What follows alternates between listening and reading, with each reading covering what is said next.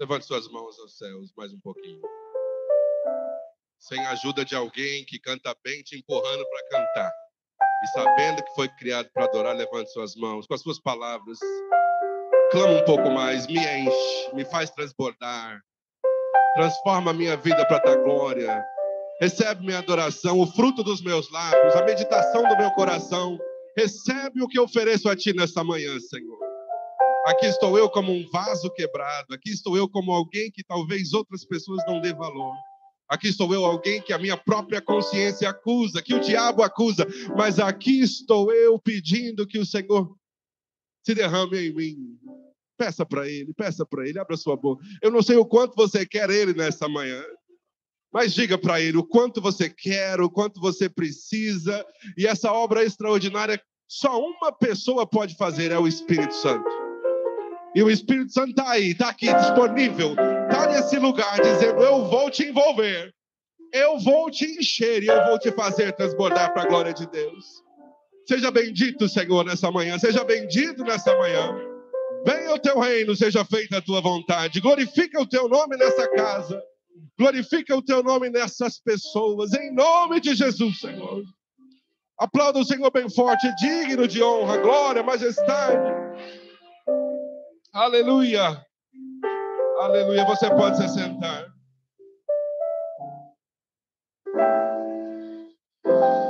Graças a Deus por podermos estar aqui e podermos receber uma porção da presença de Deus nessa manhã. Amém? Tem alguém que tem passado por desafios aí, lutas, ou está todo mundo de boa na lagoa? Suave na nave, de leve na. Não, não está assim. Está difícil, mas nós somos gratos a Deus porque o Espírito Santo que habita em nós, ele nos encoraja, ele nos capacita, ele nos renova, ele nos consola. Amém? Quem tem recebido o consolo do Espírito Santo aí? Se, se não fosse o Espírito Santo, a gente já teria desmoronado. A última coisa que a gente queria era levantar de casa num domingo frio e ir para a casa de Deus. Mas graças a Deus pelo Espírito Santo. Eu sou grato a Deus pela vida dele em mim e por poder estar aqui com vocês nessa manhã, nesse nosso terceiro domingo. Amém? Vamos abrir a palavra de Deus, por favor, em João, no capítulo 16. Hoje é um dia muito especial. Hoje é domingo de.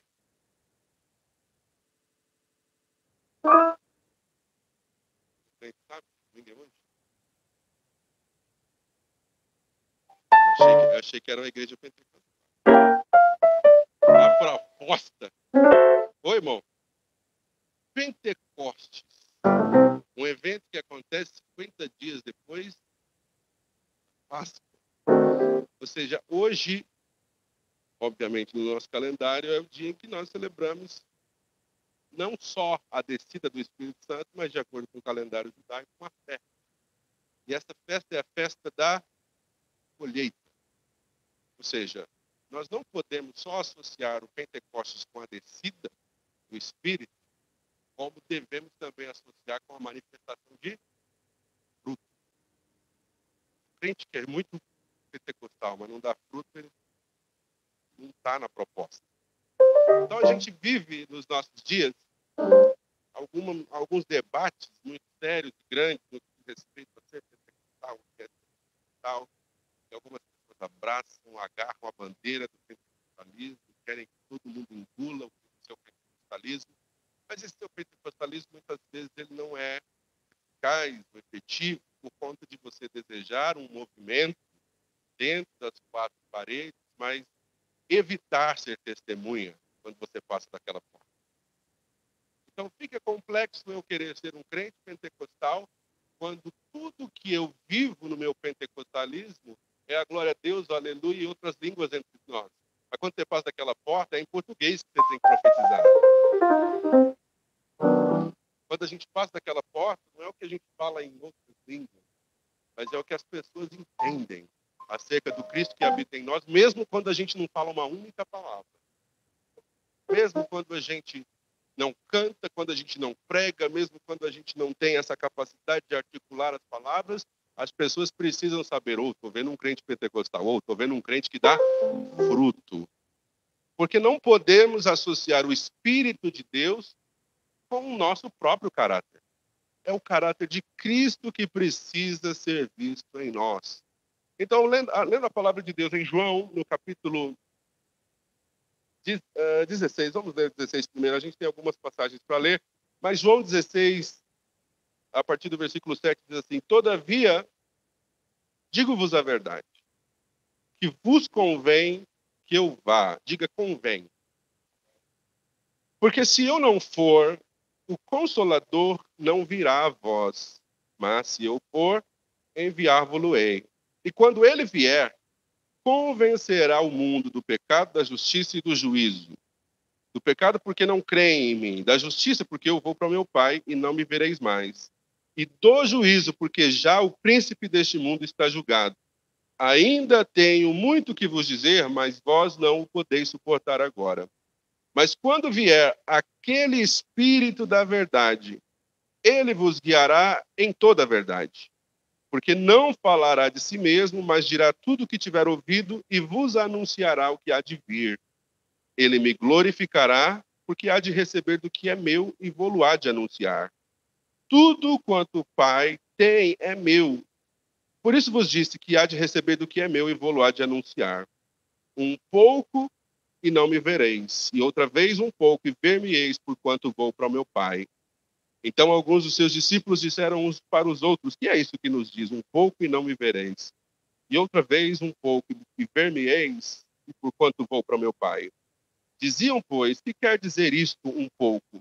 Não sabemos o que diz. Conheceu, pois, Jesus que o queriam interrogar e disse-lhes: Indagai entre vós acerca disto que disse um pouco e não me vereis. E outra vez um pouco e ver-me-eis.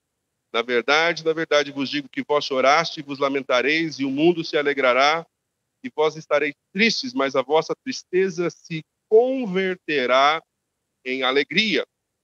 A mulher, quando está para dar à luz, sente tristeza, porque é chegada a sua hora. Mas depois de ter dado à luz a criança, já se não se lembra da aflição, pelo prazer de haver nascido um homem no mundo. Assim também vós agora, na verdade, tendes tristeza, mas outra vez vos verei, e o vosso coração se alegrará, e a vossa alegria ninguém vô-la tirará. Amém? Nós temos mais que um, uma conversa, diálogo de Jesus com os seus discípulos acerca da sua proposta de voltar para o Pai, de voltar, de ir de volta para o céu.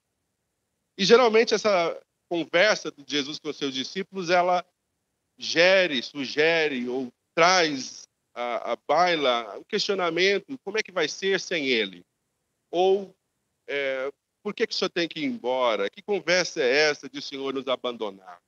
E Jesus ele estabelece a importância dos discípulos entenderem, terem discernimento de que aquilo seria temporário, que ele iria e que ele voltaria.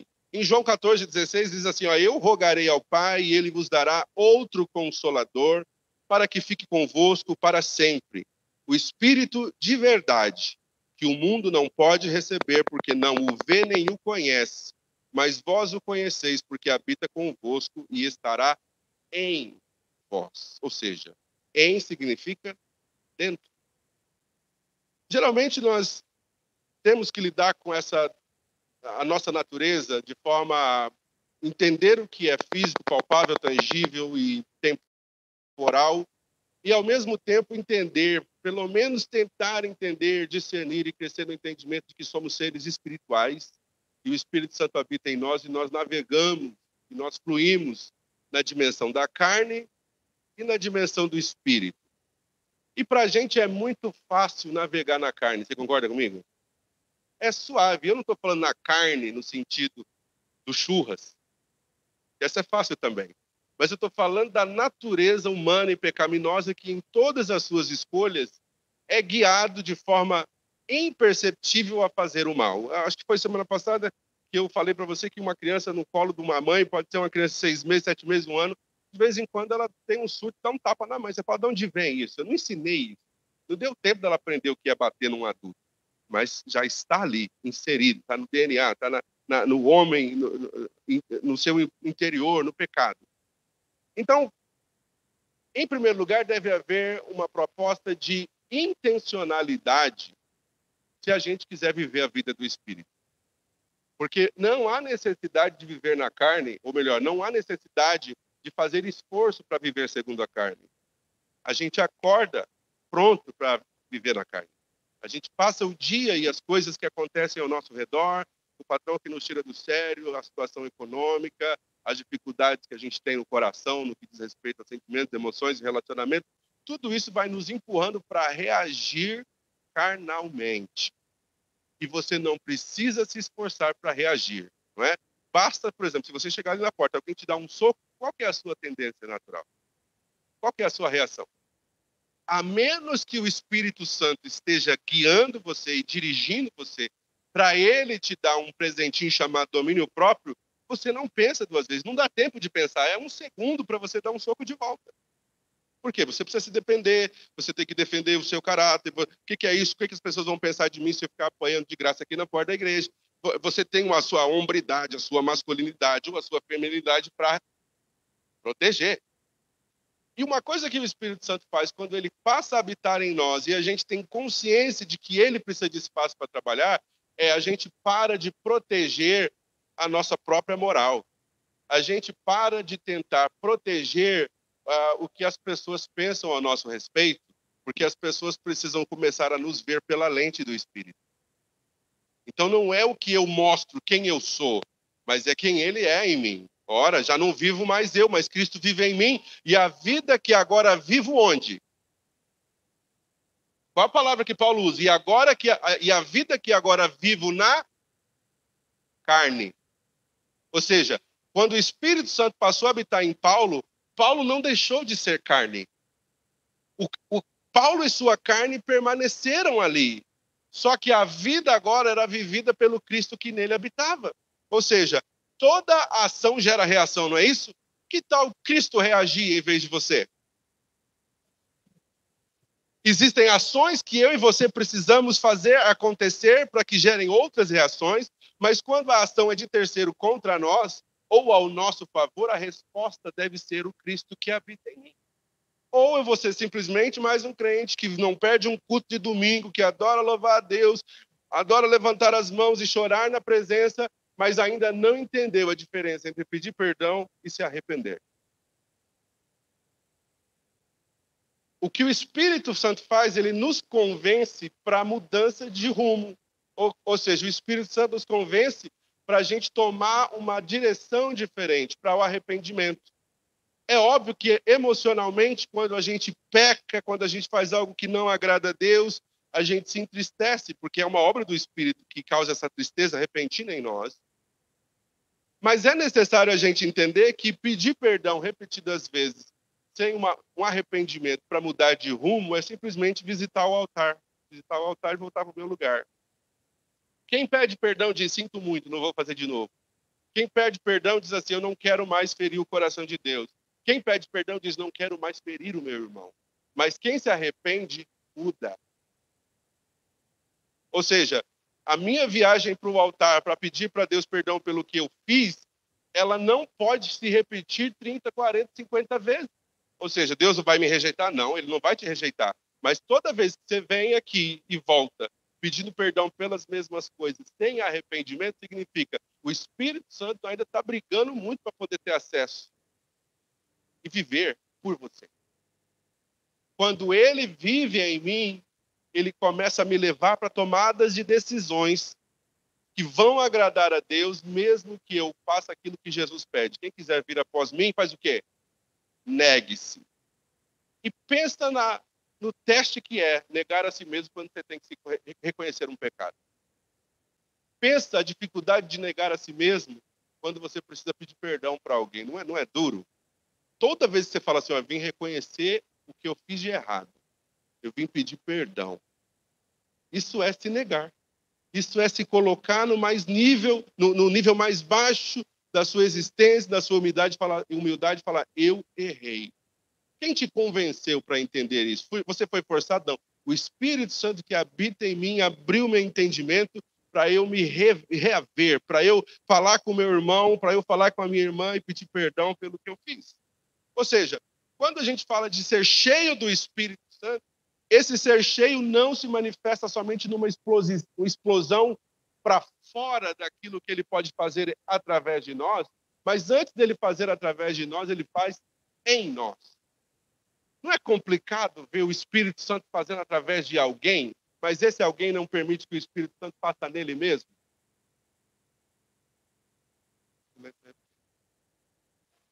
A, gente consegue corrigir o outro com o Espírito Santo com a ousadia dele que está em nós, mas a gente não consegue se curvar para o Espírito Santo que habita em nós, que muda a gente primeiro, antes de mudar o outro. Então ele faz em mim, depois ele faz através de mim. E às vezes a gente muda a ordem das coisas e a gente quer que Deus faça através de nós, mesmo sem abrir espaço para ele fazer em nós. Ou seja, antes de eu me tornar um, um julgador, palavra mais bonita, um juiz, um condenador do pecado do meu irmão, eu preciso estar bem consciente de que o Espírito Santo está trabalhando em mim primeiro. Eu não vou me tornar um vencedor do pecado do outro se eu não me tornar primeiro um vencedor do meu próprio pecado. Ou seja, aqui nós não estamos para ficar colocando o, o, dedo no nariz de ninguém, dizendo: Olha você de novo, olha o que você está fazendo. Você nunca vai mudar. Não é o nosso papel. Porque a Bíblia está dizendo que quando ele vier, Jesus disse: Ele convencerá. Quem vai convencer? O João, o Kleber, a Maria, o Ricardo? Não. Quem vai convencer? O Espírito Santo vai convencer. Então, antes de eu pregar para você uma série de sermões, sermões para você mudar, eu preciso te apresentar quem pode te mudar. Se você quiser mudar. Porque se você não quiser mudar, ele também não vai te mudar.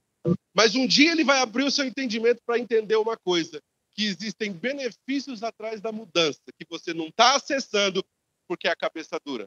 Eu não estou te xingando de cabeça dura, é ele que vai te falar, tá vendo? Você podia estar tá experimentando coisas diferentes, tá vendo? Você podia estar tá vivendo um momento novo, tá vendo? Você, você talvez não teria perdido esse emprego. Quem olha para trás aí e vê algumas coisas que perdeu e só perdeu porque não tinha domínio próprio. Só faltou isso para eu não gritar com o patrão. Aí gritei. Legal. Seis meses procurando trampo. Mas não estava feliz lá mesmo. Beleza, agora você está feliz sem trampo, mas também sem dinheiro. Sucesso, não é? A gente acredita que Deus é obrigado a fazer algumas coisas para nós que nós não estamos dispostos a fazer por nós mesmos. Aí Deus olha assim, mas tu não quer fazer por você, por que, que eu tenho que fazer? Quando Jesus fala desse consolador, a palavra que a gente conhece para o Espírito Santo, ou o consolador, ou ajudador, é paracletos, auxiliador. Alguém que está ao lado de quem precisa de ajuda. Ou seja, quando você fala assim, ah, não preciso da ajuda do Espírito Santo para isso, eu consigo me virar. Você está dizendo assim que não precisa de ajuda.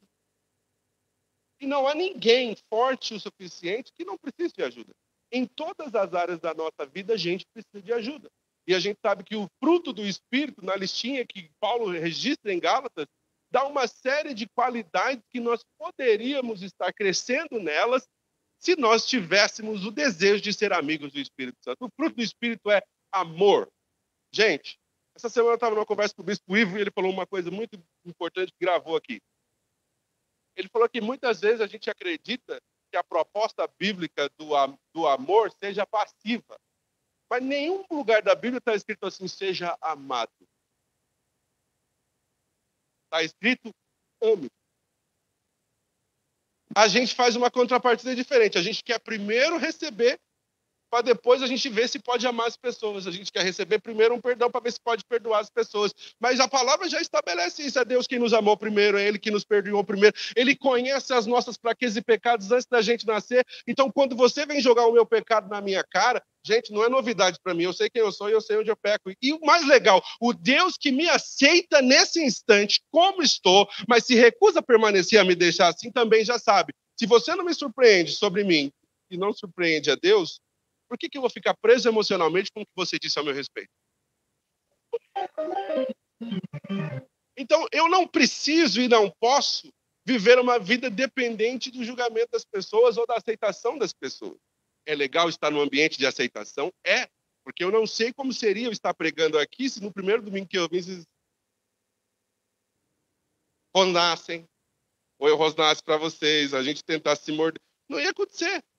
Porque tudo precisa de encaixe, interesse, intencionalidade. Diga intencionalidade. Ou seja, andar em espírito precisa e exige uma disposição do seu querer. Eu quero. É difícil? É. Está complicado? Tá. O mal está sempre dentro de mim? Tá também. Mas eu, eu quero? Quero. Tem interesse? Tenho. Tenho intenção? Tenho. Vou fazer? Vou. Não consegui? Vou de novo. E à medida que eu aplico a minha fé para andar com Deus e andar com o Espírito Santo, ele vai se fazendo conhecido. Eu sei que talvez você esteja aqui nessa manhã e você diz, ah, pastor, você não sabe eu, você não sabe de onde venho, você não conhece as minhas fraquezas. Eu, você também não conhece as minhas. Estamos juntos. Nenhum de nós aqui é melhor do que o outro. A galera que está aqui no altar é, é, tipo acima de todo mundo, gente, mas isso aqui é só porque é um pouco. Mas no fim das contas, a galerinha que geralmente fala 40 minutos no culto, uma hora, gravatinha e tem um PR antes do nome, é só Jesus. Meus amigos estão comigo? PR é complicado. E parece que quando vem o PR antes do nome, parece que dá uma glória diferente. Ele levanta o nariz, ele acha que as pessoas têm que se submeter a ele. Mesmo que ele não se submeta a Cristo, a mais ninguém. Quando você coloca o PR na frente do nome do cara, parece que uma natureza velha fala assim: agora é agora, é nós, é nós. Paulo falava assim de si mesmo: é eu, pior dos pecadores. Paulo, o grande apóstolo. Eu não sei como ele dormia, porque tinha dia que ele tinha que colocar a cabeça no travesseiro e ele via os desafios que ele tinha no ministério e talvez passava na cabeça: ah, se eu não tivesse matado Estevão. O cara tinha sangue nas mãos. E como era para a carne de Paulo lidar com isso? Pregar o evangelho do reino de Deus, curar pessoas, plantar igrejas. Mas toda vez que ele ia para a cama, onde que eu já não teria chegado se aquele diácono, não é um PR, é um DC. Aquele diácono que pregava com autoridade e ousadia, que foi apedrejado, porque eu falei, apedreja mesmo, pode mandar bala. Jesus perdoou Paulo por, por ter matado Estevão, eu não sei como é que funciona essa dinâmica, mas eu vejo o Estevão lá de cima falando, ah, por que me persegue? Porque você permitiu a galera me apedrejar, mas vai agora, vai nessa força. Daqui a pouco você vai chegar aqui também, eles vão acabar com a sua vida também por causa do mesmo evangelho. E quando você chegar aqui, a gente dá um high five e celebra a eternidade. No final das contas, a graça nos nivela, somos todos iguais. O pecado nos nivela, somos todos iguais. O que é que faz a diferença nos resultados? O relacionamento com o Espírito Santo. O crente que anda com o Espírito Santo, que deseja ser ajudado pelo Espírito Santo. É o crente que abre mão do orgulho e sabe que ele não pode fazer por si mesmo, ele sabe que ele não pode se consolar em dias de dor, ele sabe que ele não pode se corrigir dos próprios pecados, ele sabe que ele tem interesse e intenção, mas ele sabe que não pode se ajudar. E eu queria saber quantos frágeis temos aqui nessa manhã que sabem que não pode fazer nada por si mesmo. Eu não sei, eu não posso fazer nada por mim mesmo. E o problema que a gente tem é que a igreja, especialmente a igreja midiática, que é a igreja, na verdade, todo mundo quer ser igreja midiática agora. Então, você mandou um culto no YouTube, no Facebook, você é a igreja da mídia. Você talvez tenha muita gente se seguindo ou pouca gente, mas você quer mostrar a cara do ministério. Mas a mídia fez o que com a igreja? Colocou num pedestal um, um tipo de, de gente que são super pastores, o super crente, os super, super apóstolos, os super bispos. E o dia que essa galera cai, elas levam muita gente com elas, porque nenhum deles está disposto a pregar um evangelho no qual ele tem que reconhecer que ele é falível. E a nossa natureza sempre vai nos empurrar, sempre vai nos fazer cair. E se não for o Espírito Santo em nós, nós não temos como ficar em pé um único domingo. Ou seja, somos todos dependentes dele. Quer você ter essa cara de anjo, de crente que aparece no domingo aqui, louva a Deus, aleluia. Gente, Deus conhece você por dentro. Então não é a roupinha, não é a carinha, não é o jeitinho, não é a maquiagem mais leve, não é o terninho. Ah, ah. É o seu relacionamento com Ele. Porque muita gente que a gente ignora é quem está andando assim com Jesus. E quem a gente traz para perto pelo estereótipo, Deus fala assim: Isso aí eu não conheço. E se ele não quiser me conhecer, eu vou falar um não conheço definitivo naquele grande dia. Então não é o que você vê, gente. Não é a cara dos irmãos, não é como ele veste, não é o estilo do cabelo, não é se tem tatu ou não, não é se ele é músico, é músico é tipo PR, é uma galera forte que atrai a presença de Deus no culto. Amém, irmão? Deus é bom, diga Deus é bom. Mas aí você entende o que eu estou dizendo? Todos nós estamos aqui dentro do mesmo saco. É tudo farinha. E se não for a graça de Deus manifestada em nós através do Espírito Santo, nós ignoramos com vontade. A gente ignora porque quer ignorar, porque tem intenção de ignorar a missão do Espírito Santo. Dentre as coisas que o Espírito Santo faz, eu vou falar quatro coisas para vocês. Uma delas, ele é nosso companheiro. Quando ninguém está comigo, ele... quando ninguém me ouve, ele ouve. Quando eu não consigo colocar em palavras a minha dor, ele consegue traduzir para o Pai o que eu disse, sem falar nada. É Ele quem pega as minhas lágrimas, é Ele quem pega o meu gemido e fala: Deus, olha só o que ela está dizendo. Ela nem sabe o que dizer, ele nem sabe como dizer, mas olha o que ele disse. Ou seja, o Espírito Santo é o maior dos intérpretes. Ele interpreta a alma, ele interpreta o olhar, ele interpreta o choro, ele interpreta o gemido, ele interpreta quando você pede ajuda sem pedir ajuda. Depois, isso é, se você quiser o companheiro. Depois, ele também é ensinador, professor, mestre, guia. O Consolador, o Espírito Santo que o Pai vai enviar, vos ensinará todas as coisas. Ou seja, não tem como andar com o Espírito Santo e amar a ignorância. Não dá. Não dá para falar assim, eu não quero saber de nada andando com o Espírito Santo. Porque o Espírito Santo em você vai te dizer como você deve se comportar. O Espírito Santo em você vai dizer como você deve tratar as pessoas. Se você fizer errado é porque você quis, não porque ele fez diferente. O Espírito Santo vai te dar uma ideia de quem são as pessoas ao seu redor. Eu, eu comecei falando que a gente é muito é, é natural para a gente viver na carne, não é? Mas para viver no Espírito a gente precisa de escola. A gente precisa de relacionamento com Deus e tempo nessa caminhada. Olha o que acontece. Quantos espíritos nós temos aqui nessa manhã?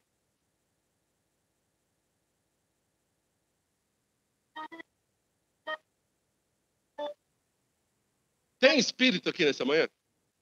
Quem é espírito? Levanta a mão. Você vê, essa galera aqui é tudo corpo, não tem, gente. Aqui tem 35% de espírito. Eu vou perguntar mais uma vez: quem é espírito aí? Levanta a mão. O homem foi criado à imagem e semelhança de Deus. Deus é Pai, Filho e Espírito Santo. O homem é corpo, alma e espírito. Só que a gente cresce e aprende a se virar no mundo da carne. A gente se vira no temporal. A gente sabe como lidar com as coisas. Não, deixa, deixa que eu disse. Eu manjo dos Paranauê. É, é com, deixa comigo, é com nós. E recebe. Só que na dimensão do espírito, quando as coisas apertam, você fala assim: preciso chamar um cara, um cara mais crente que eu. eu preciso... Geralmente você fala assim: vou ligar para o PR, vou ligar para o pastor, que você acha que o pastor é mais espiritual que você. Às vezes não é. Você, às vezes o pastor é mais carnal que todo mundo. Mas finge bem, você finge que aceita, o Espírito Santo fala, precisa de um banho de renovação aí. Mas funciona assim: a gente não quer aprender a viver nas coisas do Espírito, porque a gente está confortável na dimensão da carne. Quando as coisas apertam, você já passou num ambiente que você sabe que espiritualmente é pesado, você fala assim, tipo, negócio. A gente geralmente traduz por arrepio. Uh, esse lugar aqui está pesado. Esse lugar pesado, ele pode ter diversas conotações.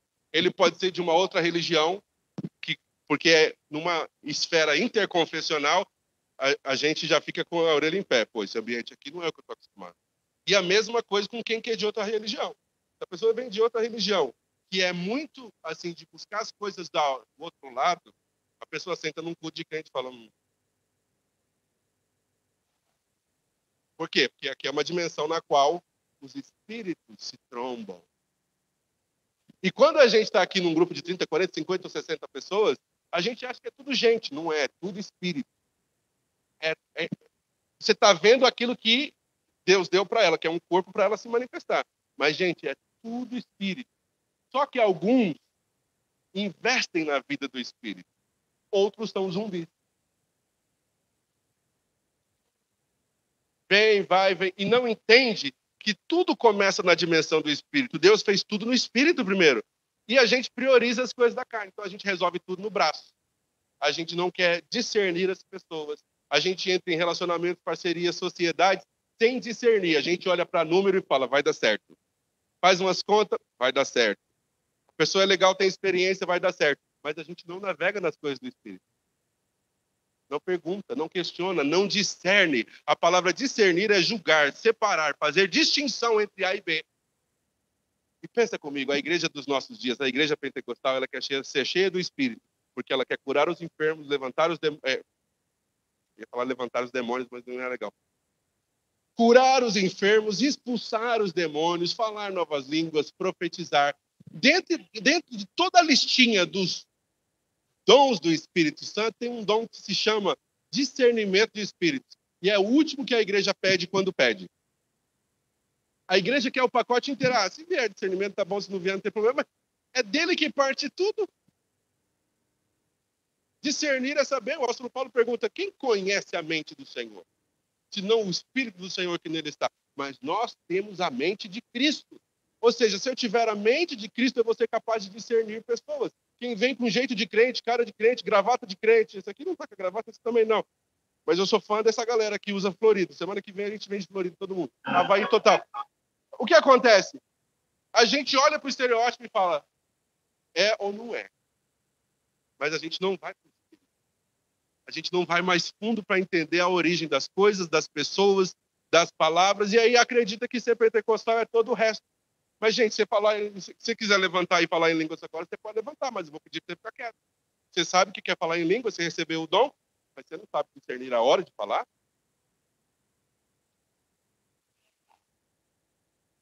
Aí a gente pega essas palavrinhas, especialmente nós, Kojik, a gente vê no YouTube que é Kojik lá fora, e fala, uau, é isso que minha igreja vai ser. Fulano abre a igreja e acha que, assim, em dois cultos vai ter uma igreja rolando um pentecostalismo igual aquele. Não vai. Ele acha que ele pode abrir o culto se ele tiver um organista, um tecladista meio Elias assim. Ele acha que a coisa vai fluir. Não vai, porque o pastor é carnal, o tecladista é carnal o pastor Elias e Enéas. Não flui. Você está rindo ou chorando de máscara da? O que você falou no ouvido dele? Muito carnal. Deixa Deus trabalhar, eu sou pastor, estou ouvindo. Deixa o Espírito fazer. Mas quando eu falo carnal, não estou falando negativamente, porque é o que a gente é. A gente, é, a gente é gente ser humano e todos temos tendências, inclinações e propensões e ideias, ideologias, filosofias pré-estabelecidas. E a igreja cresce, sabe quando? Quando todo mundo, um por um, começa a falar assim: eu vou me submeter à direção do Espírito. Eu vejo desse jeito, eu sei desse jeito, aprendi desse jeito, é assim que eu reajo, mas eu vou intencionalmente permitir que o Espírito Santo dirija a minha vida. É Ele quem vos guiará em todas as coisas. O que significa guiar? Significa mostrar o caminho. Então eu não posso dizer que sou um bom crente pentecostal se eu faço tudo do meu jeito. Mas eu falo em línguas, é o que importa. Gente, a língua é só o começo. O importante é para que você usa essa língua na hora de falar português. Ele é seu amigo, seu companheiro, ele é seu mestre. Ele é uma testemunha. João 15, 26. Quando, porém, vier o Consolador, que eu vos enviarei da parte do Pai, o Espírito de verdade que dele procede, esse dará testemunho de mim. Ou seja, quando alguém te falar de Jesus, se o testemunho acerca de Jesus é real, o Espírito Santo confirma. Se alguém se aproxima de você com más intenções, o Espírito Santo fala se há Jesus ou não nessa pessoa. É assim que a gente se conhece. Tem testemunho, algo dentro de nós. Jesus em mim, dá um hi-fi no Jesus que está dentro de você, fala, esse é dos nossos.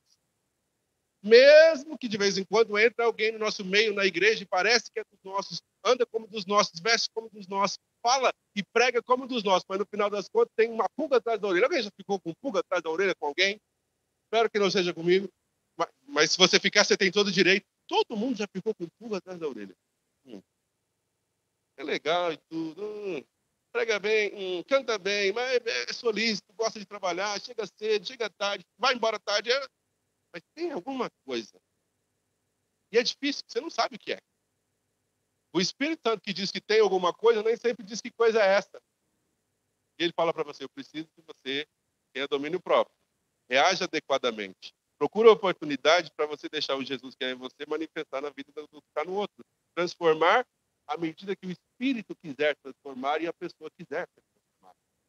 Então, parte do nosso da murra em ponta de faca na igreja é a gente quer mudar as pessoas. Eu não estou aqui para mudar você. E eu espero que você não tente mudar.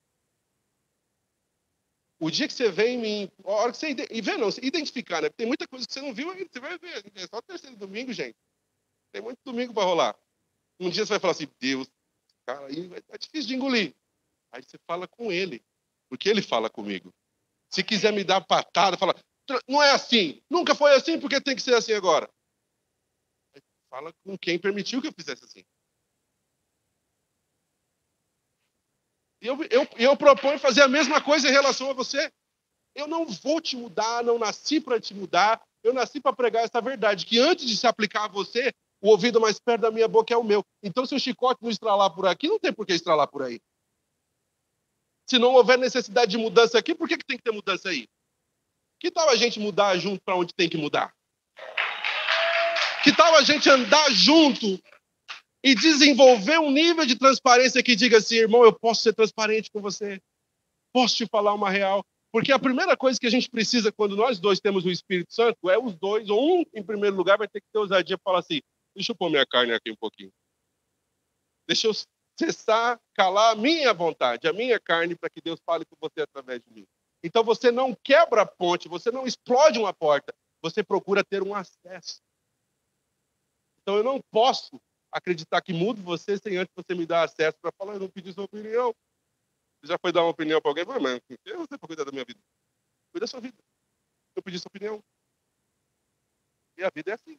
Então, se você não quiser ouvir isso, Deixa o Espírito Santo trabalhar através de você, porque vai chegar uma hora que se há algo em você para alguém que precisa de uma transformação, essa pessoa vai dizer: encontrei algo em você. Será que eu posso conversar um pouquinho? Será que eu posso abrir meu coração? Será que eu posso ser transparente? Aí você vai falar: pode, claro. Olha, quem sou eu para falar assim? Olha, olha, procurando as palavras, a diferença. Quem sou eu para falar assim de você? Mas será que você está dando eu, eu percebi isso ou aquilo no seu você já notou isso? Já notou as portas que se fecharam para você só por causa disso? Faz diferença esse tipo de palavra, não? Ou você prefere, mano, já estava aqui, ó, faz seis meses que eu queria te falar. Se você não viesse falar comigo hoje, eu já ia falar com você, porque eu estou no meu limite. Cuida dos seus limites com muito amor, olha para o seu vizinho, não tira a máscara e diga: cuida da sua vida.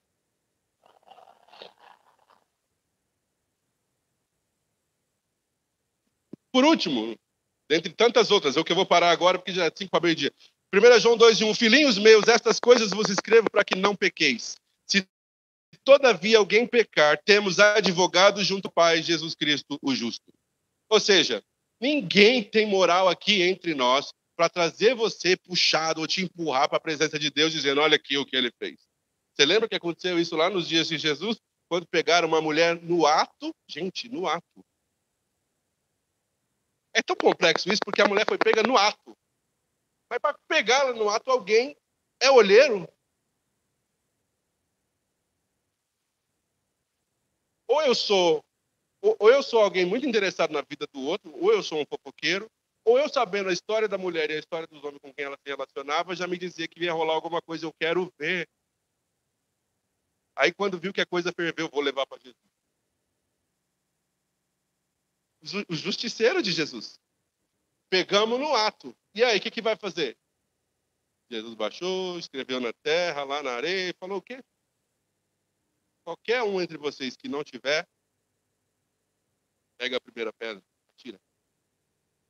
Ou seja, Jesus é advogado há muito tempo. Jesus sabe muito bem como nos defender, ou seja, ele entregou a própria vida para que o meu pecado não tivesse a capacidade de me condenar. É Ele que vai me mandar para o inferno ou para o céu, a hora que eu me encontrar com Ele. Não é ninguém mais. Não é a minha consciência, não é o diabo o acusador ou as pessoas que ele usa. Ou seja, com tudo que eu tenho e eu sou, com os meus problemas, mazelas, pecados e limitações, quando eu me apresento diante de Deus, desejoso de que ele faça a vontade dele, o advogado se manifesta. Jesus fala assim: Olha, eu paguei já por tudo isso aí, eu vou defender a sua causa diante de Deus. O meu sangue foi vertido no Calvário para cobrir, inclusive, esse seu pecado aí. E não é bom olhar para Deus dessa forma, sabendo que Ele olha para a gente através da lente de Jesus Cristo? E ele olha para a gente e fala: Por causa do meu filho eu não te condeno. Por causa do meu filho eu não te dou perdição eterna. Por causa do meu filho. E é isso que acontece quando nós andamos com o Espírito Santo. Nós nos aproximamos dele de tal forma que Jesus se torna muito real para a gente, como companheiro, mestre, testemunha, defensor. E a vida que a gente tem com ele vai aumentando e vai tocando a vida das pessoas ao nosso redor. E a gente deixa de fazer da igreja. Eu estou terminando, você vai se colocar em pé daqui três minutinhos. A gente deixa de vir para a igreja igreja como aquilo que eu chamo de posto de conveniência. Eu vou te falar por quê. Você está viajando numa estrada, em qualquer lugar, bate uma fominha. Você olha para o tanque, está cheio. Tem meio tanque. Está tudo bem com os pneus do carro, tem água tem óleo. Você trocou esses dias. Para que você vai num posto de conveniência? Você quer um chiclete. Você quer fazer uma recarga no celular. Você quer comprar uma esfirra, tomar uma Coca-Cola. Você entra num posto de conveniência, separa o seu carro num ambiente que fornece fogo, combustão, oferece óleo, oferece água, mas você vai para o chiclete. Você já pegou, né? É o que rola na igreja. A gente vem na igreja, se a gente não vier, as nossas roupas já falam assim, ô, oh, acorda, é hoje, sou eu. A gente está acostumado a vir para a igreja. A gente quer vir para a igreja por causa dos amigos de igreja. A gente é crente. Se a gente for para outros lugares, a consciência fala, aqui não é o seu lugar. Então a gente tenta navegar na vibe de igreja. Aqui é o que a gente faz, é o que a gente é. Quem é rato de igreja? Quem nasceu aí em igreja, sabe? Deu seus, suas escapadas por aí, mas no fim das contas, onde você para? Mas a gente faz da igreja o quê? Um lugar onde a gente se reúne com amigos, onde a gente faz um bom som, graças a Deus pela Cogic. Alguém pode dizer graças a Deus pela Cogic?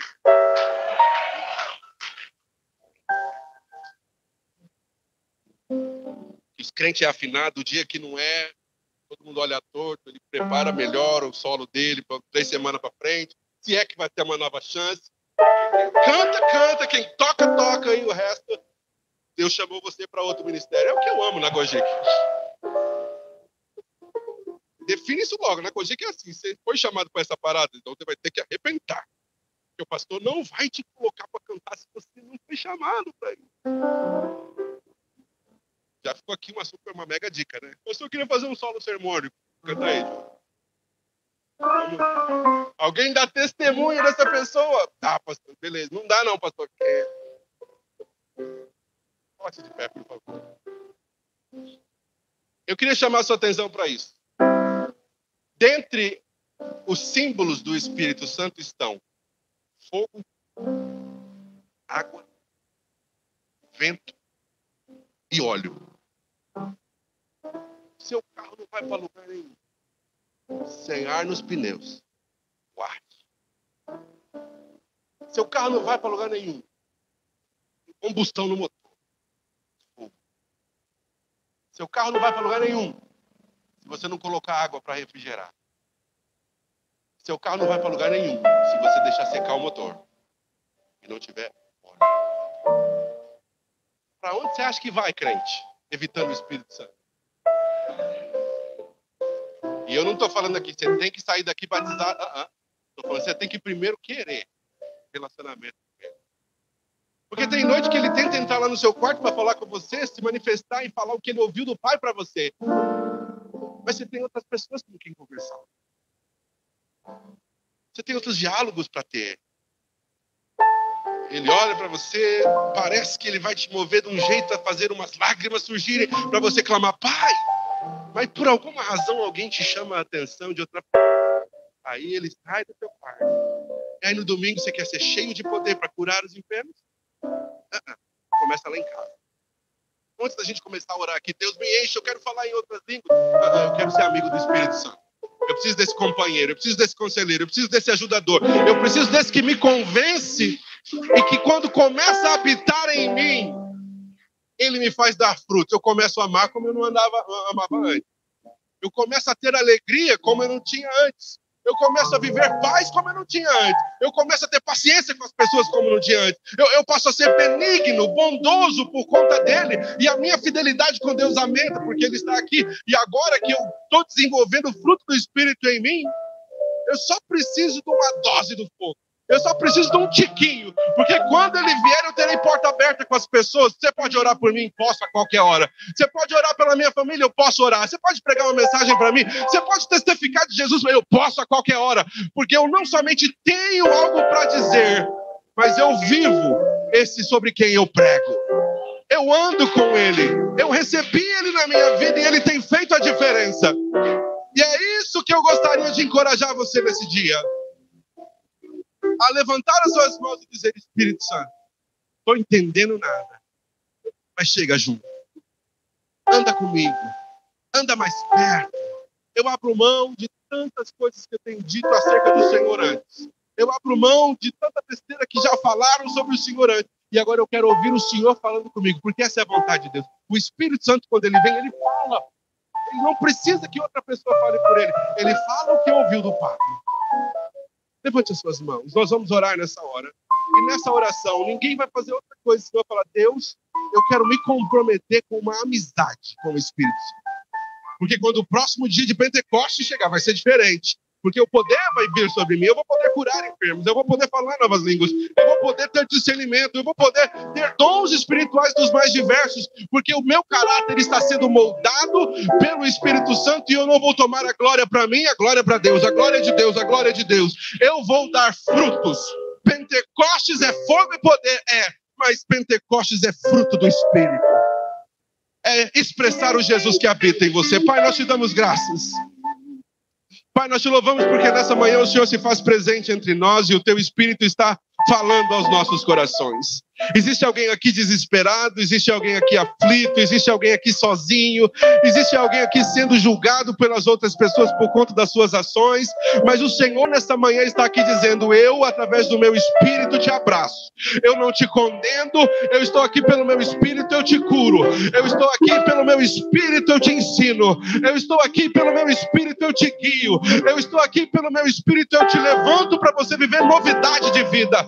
Eu te levanto para você viver um novo tempo. Eu sei que você acha que é impossível quebrar essa barreira. Eu sei que você acha que é impossível vencer esse pecado. Eu sei que você acha que é impossível ser uma pessoa melhor, uma mulher melhor, um homem melhor. Mas o meu espírito está dizendo: eu te capacito. Eu gero Jesus em você. Não tenha pressa, simplesmente curta esse nosso relacionamento. Não tenha pressa, simplesmente ande comigo e eu vou gerar Jesus em você. Levante as mãos, diga: gera Jesus em mim. Aquele que é de semente incorruptível, gera Jesus em mim, gera Jesus em mim, gera Jesus em mim. E nós continuaremos, Senhor, a te dar a honra, a glória, a majestade, que são somente para o teu nome. Amém. A minha oração é que o Espírito Santo continue trabalhando. Porque essa palavra eu vou falar para você, ela vai ficar.